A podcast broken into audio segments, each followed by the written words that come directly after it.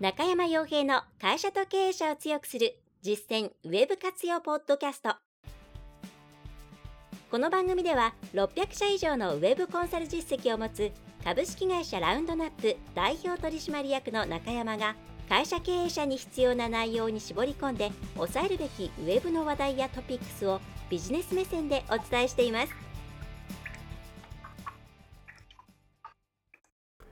皆さんこんにちはランドラップコンサルティングの中山ですそれでは今回も会社と経営者を強くする実践ウェブ活用ポッドキャストを始めていきたいと思います。で今回は、えー、前後編のうちの後半になります。えー、この回をですね、えー、初めから聞きたいという方は一つ前、まあ、あるいはもしかしたら3つぐらいに分かれているかもしれませんが、えー、遡っていただいて、え、iTune のポッドキャストあるいはですね、えー、YouTube の方を一度先からご覧いただけるともっと分かりやすくなると思います。またここからでも、えー、分かるようには構成はしておりますので、えー、よろしければまずこちらを聞いていただいて興味が湧いたら前半の方も聞いていただければと思います。それでは、えー、スタートです。こんな広告を出して出すということを決めたような、えー、人に対して、まあ、会社に対してですね、えー、のみ規制されるんですね。アフィリエーターさんっていうのは基本素材を使って売っているだけで自分たちは商品を紹介しているだけなんでえー、この観点で言うと当然法的な根拠法的に問われることがないんですよ。いや言われた通りのバナーを使って、えー、っと言われた商品を紹介していただけです。はい、っていうまあ言い訳になっちゃうんですけど、まあ、正直えー、って思いますけどもね、えー、っていうもう今現状の法律今まあ多分追いついてないんですね、えー、こういう感じになってます、えなので、え規制の対象となる可能性があるのはここから引用させてもらうと、え1番、え自らまたは他の者と共同して積極的に表示の内容を決定した事業者。つまり違法な景標法とか、えそういった法律に違反するようなバナーを作ったりとか、えしたして提供している。まあそもそもダメなパターンですね。はい。えー、これはまああの規制対象になりますと。で次に、えー、他のものに他のものの表示内容に関する説明に基づきその内容を定めた事業者、はい。まあ、つまり、えー、これこれこういう内容ですと、えー、で、えそれについてなんだろう、まあ、こういう内容でお願いしますというふうに依頼した場合。つまりうーんとですね、えー、て言いたいの？えっ、ー、と、えっ、ー、と、自分たちのサイトに、うんとですね、うん載っているバナーとかそういうクリエイティブ自体は違法違法なことは書いてないんだけれどもこれをこういうちょっと法律違反の方向性で、えー、紹介してくださいって個別にお願いをしてそれによそれで、まあ、記事を書いてもらったりとか、えー、一言コメントを書いてもらったりしたするようなことをしたらダメってことです。つまりあの供給している以上になんか口でいろいろそういう口頭指示みたいなものがあったらダメってことですね。はい、で3つ目3つ目が大事で他,、えー、他のものにそのないその決定を委ねた事業者つまりこれを素材使ってくださいあとはお任せしますっていうパターンですね。はい、商品の説明くれです。その中から、えー、使って持ってきてくれる分にはいいですよと。でこれはなぜダメかっていうとこういう非常にセンシティブなものに関してきちんと自分たちが外向きにどういう内容を、えーと、表示、えー、なんだろうな広告として出していいかっていうことを指示できる立場にもあるにもかかわらずそれを全くしなかったっていう、まあ、管理違反というかですね、えー、そういうことなんですね。でこれって3番に引っかかるケースってものすごく多いじゃないですか。アフィリエイト広告やってみますっていう会社で、とりあえずじゃあ ASP、アフィリエイトサービスプロバイダーに登録してみました。商品登録してみました。で、えー、まあなんか月に1回承認作業っていうのがあります。そのちゃんとそこで売れたのかなっていうのを確認して、まあ、承認したものに関しては費用を支払うわけなんですけども、まあ、そこだけやってますっていう会社結構多いですよね。で、これが、えー、要するにチェックしていれば防げたであろう消費者に対するダメージを、えー、きちんと管理していなかったために防げなかったということで、えー、なんていうかねまあ過失があるという判断になるわけなんですね。はい、でこれがうんとですねまあ、今のは景品表示法の話で、えー、また、えー、ここにも書いてありますけれども、うんいいんだな、景品表示法。えっ、と、薬機法とかですね、健康増進法、えー、に関してはアフィリエーターの方も責任主体となる、まあ、紹介の仕方が責任主体となるんですけど、まあ、そういうものじゃない景品法に関しては、実は現状の法律ではアフィリエーターさんの責任になることは極めて少なくて、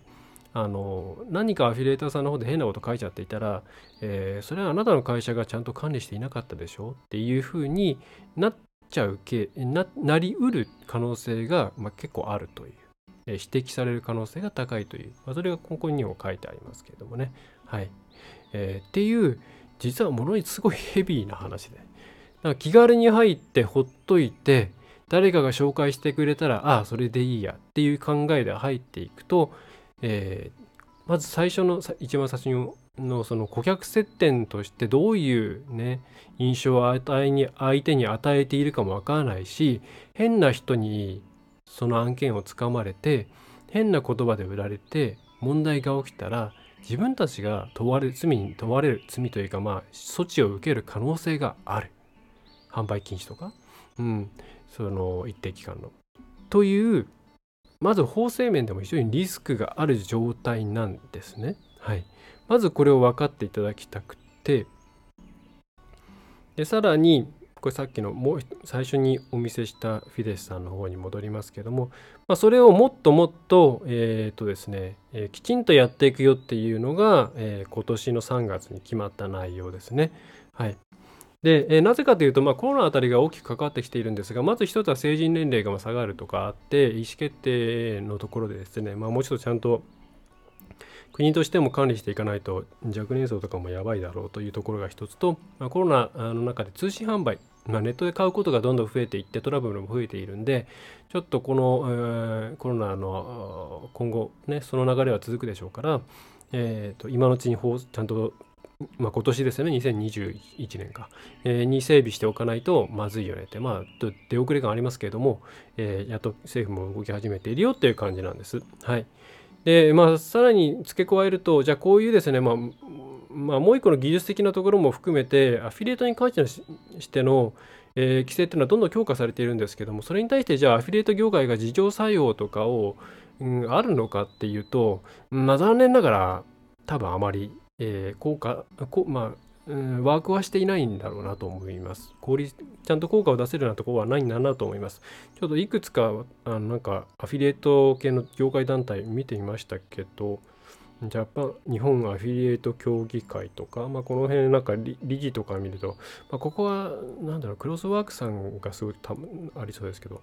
アフィリエイト理事さん、鈴木珠代さん、ちょっとわかんないです。わかんないんですけど、えー、っと、まあ、あとはまあ、バリューコマスさんとか、リンクシェアさんとか、うんと、ベルーナとかマウスコンピューター広告主さんか。はい。えー、っと、が関与しているやつと、あと、なんだったかな。まあ、業界で言うと A8 が一番大きいと思うんですけど、えー、っと、あれ。ちょっとすみません、どっか行っちゃいましたけど、もう一個またその、A えー、と A8 ネットさんだから、え、会社としてはなんだっけ、えー、すいません、えー、申し訳ないですよ。ちょっとパッと出ないんですけども、どっかな。えー、っとね、名前が出ない。こっちでは出したかな。ないか。はい。えー、っと、日本アフィリエイトサービス協会かな。えー、ちょっとこっちに画面には出しませんが、こっちが、うーんと、えー、参加会社としては、まあ、あ、それですね、ファンコミュニケーションさんとか、バリューコマースさん、アドベイズさん、リンクシェアさん、レントラックスさん、まあなんか老舗っぽい感じですかね。これ、あ、正会員これしかないんか。でもそんなものか、ASP って。えー役員は、会長はレントラックスの方ですね。あとは副会長に、えー、ファンコミュニケーション、まあ、A8 ですね。えー、あとアドウェイズ、バルコマ。はい。まあ、あるにはあるんですけど、うん、まあ多分あんまりワークしてないんだろうなと思います。はい、で、えー、そういうふうに法律的にもですね、まあ、厳しくなっていて、えー、今のところ、まあ、これも景評法に関して記事を書いたアフィリエーターを処分するような規制に関しては現段階では考えていないようですが分かんないですね。うん焼き法とか健康増進法に関して言えばアフィリエーターさんにもきちんと責任が問われるわけですから、ま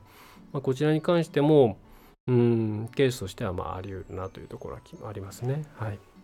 で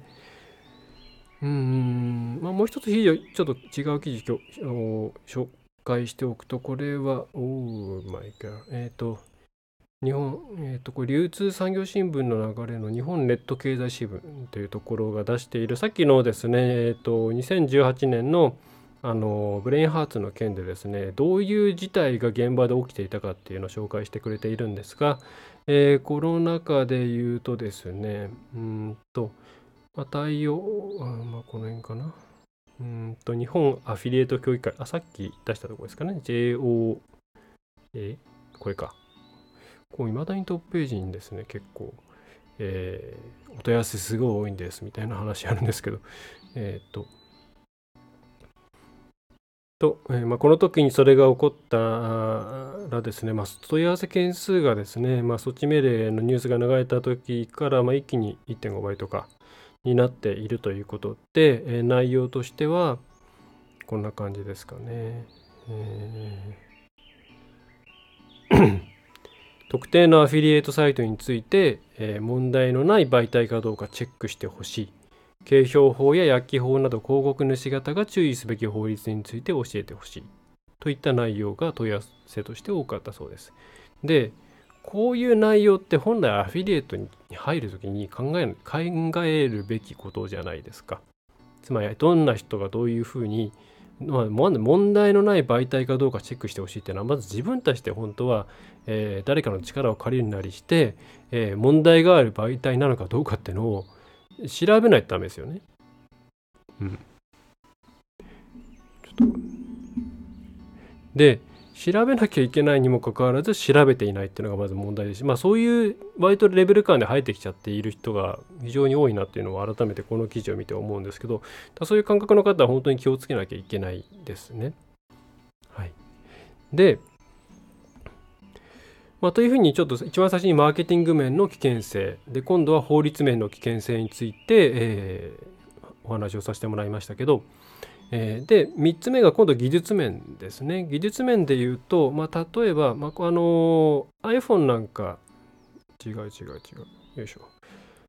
iPhone は ITP iPhone, iPhone というか iOS は ITP っていう形で、まあ、Apple は広告をやっていないから締め付けますよねって話とかちょいちょいしてますけれども、うん、トラッキングというものに関して基本的に厳しい姿勢を貫いてどんどん強化しています。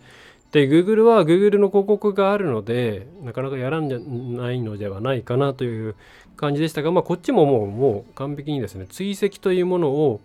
うん、厳しくしている。だからこれニュース、ちょっと前の記事です。3月4日ですね。だから1週間ぐらい前ですね。えー、Google 閲覧履歴を追跡する機能、NHK オンラインの方です。えー、今後開発や動員をしない、えー、方向ですね。だクッキーとかを使った追跡っていうものを、うんと、まあ、それは少なくとも Chrome 上ではですね、これを使わないと。で、Chrome、まあ、非常にシェアが高いブラウザですから、まあ、多くの場合、あと Android でも一応メインブラウザーですからね、えー、非常に大きな方針転換、転換というか方針ですよね。えー、だ大手のテックジャイアント系もなるべく個人情報系は、えー、取らない。で、えー、と、ただまあ追跡というかですね、効率よくその人に、その閲覧者に対してその人に合った広告を出すっていう仕組みを諦めたわけではないので、まあ、そこに関してはまたなんかちょっと複雑な話になるんでどっかの機械だと思いますけど、まあ、AI とか機械学習を使って個人情報とかをなくした状態でも最適化できるようないろんな試みを Google はやってるんで、まあ、それをまあ見越してですね、えー、今の世界情勢の流れ考えてこういう方向にシフトしたんだと思います。で、アフィリエイトに何がこれ影響があるかって言ったら当然アフィリエイトって自分たちの成果はこれですっていうのをですね明確に示せないと、まあ、お互いウィンウィンにならないんですよね。うんだ結構あるじゃないですか。えー、うちから行って売れたはずなはずなのに、アフィリエーターさんがなんか承認されてないとかですね、えー、あそこ全然承認してくれないんだよみたいな。でも、まあ、割とでも広告主側から見ると、えー、そういうデータがそもそもないから承認できないっていうケースもまああるそうなんで、うん、まあ、そういう技術的にですね、アフィリエイトの根幹となるような個人トラッキングの部分が、まあ、どんどん、うん、しない方向に世界が動いているんで、えー、正確に自分たちの成果っていうものを測ってもらうのが難しいっていう形になる。だから相手とのパワーバランスが非常に重要になってくるので、まあ、ASP さんとえー、渡り合えるようなところじゃないとなかなかこううまくいかないのかなとそういう意味で言うとやっぱりそれなりの売り上げに貢献しているような、まあ、たくさんあの CV とかを出して、えー、アフィリエイト ASP さんにもですね、えー、利益をもたらしてくれているような、まあ、法人でやってるようなところであればいろいろなことを調整してくれるんでしょうけれども、まあ、一個人みたいな方がですねそれを挑戦するのは難しいと思うんで、まあ、そういう技術面でも、まあ、かなり向かい風なんですね。はいということで、まあ、1つ目はですね、マーケティング的に、えー、逆行しているよっていうこと。2つ目が、えっ、ー、とですね、えー、法律面でも向かい風が非常に強い。で、3つ目、技術面でも非常に向かい風が強いということで、アフィリエイトに関して言うとですね、まあ本当に、うん、考えて考えて考えてやってみるっていう感じじゃないと怖いかなと思います。はい。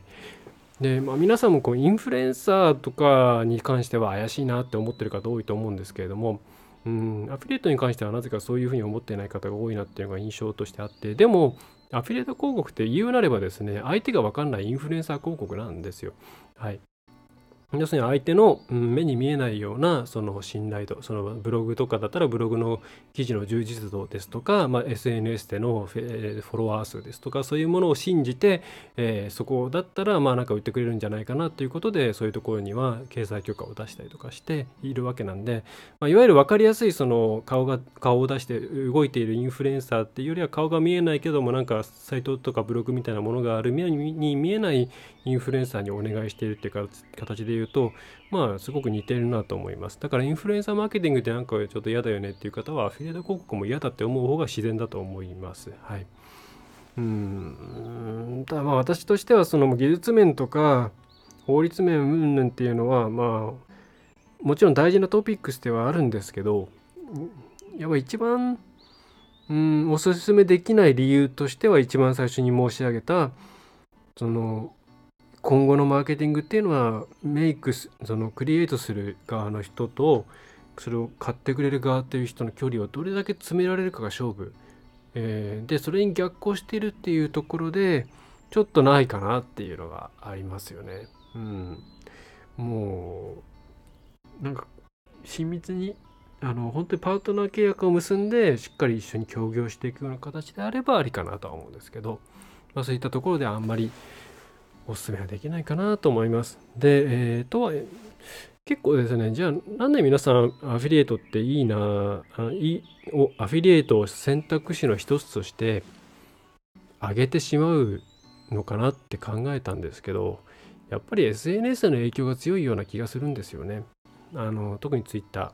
えー、Twitter なんか見ていると、例えばアフィリエイトで、えー、こんだけ売り上げ上げましたとか、えー、これだけ物を売ってますとかっていうのはバラバラ出てくるじゃないですか年収いくなんとか本当か嘘か分かんないですけどもそういうのを見ているとあこのラインっていうのはお金が流れるラインなんだと。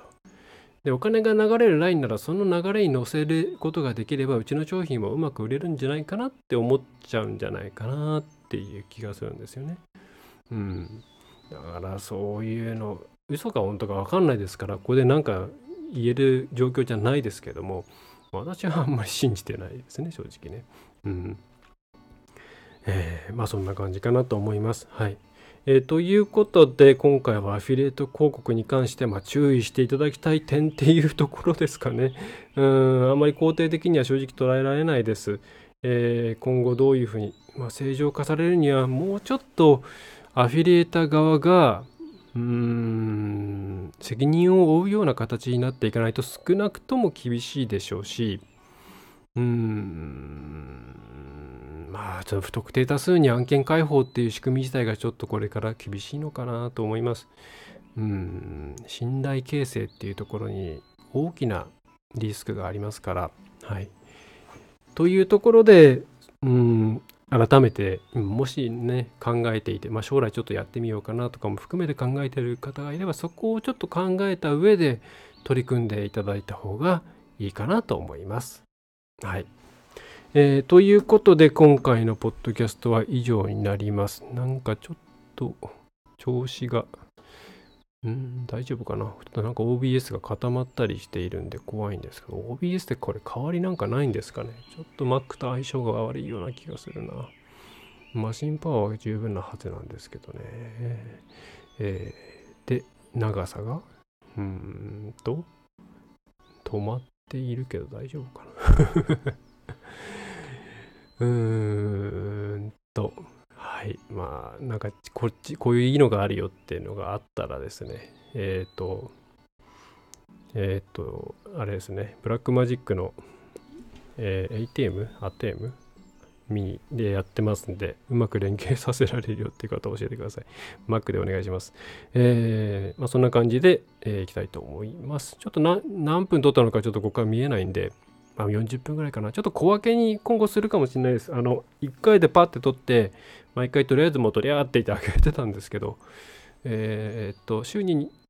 2分割したら週に2回に分けるとかするかもしれないんで、なんか変なとこでバサリ切れたら、あ、これ前後編なんだなと思ってもらえると嬉しいです。はい。すいません、そんなちょっと雑談ですけれども。はい。というわけで、えー、3月ももう、えー、10日ですから、まあ、終わりが見えてきていますね。なんか仕事してると、なんか3月って10日ぐらいになってくると、もう終わりが見えてくる感じがするんですけども、次月のことを考えますからね。えーいろいろ期末の方も多いと思うんでお忙しいと思いますが、えー、決められるものはどんどん決めていきましょう。はい。えー、では、そんな感じで、えー、今回のポッドキャストは以上になります。何かお悩みのこととかご相談があれば、えっ、とですね、少し、電話、電話多分そのうち、うち閉めるかもしれないです。ちょっと、あの、いろんなノイズが多い、営業とかいろいろが多いんで、えー、メールだけにしちゃうかもしれないんですけども、えー、引き続き、えー、お気軽に、えーえー、メールください。あの無料でご相談とかも載っています。はい、それでは最後までお聞きいただきましてありがとうございました。えー、中小企業の WebIT というところを一緒になって伴走支援しているラウンドナップウェブコンサルティングの中山がお送りいたしました。また次回もよろしくお願いいたします。いかがでしたでしょうか？ご質問はいつでもフォームからお送りください。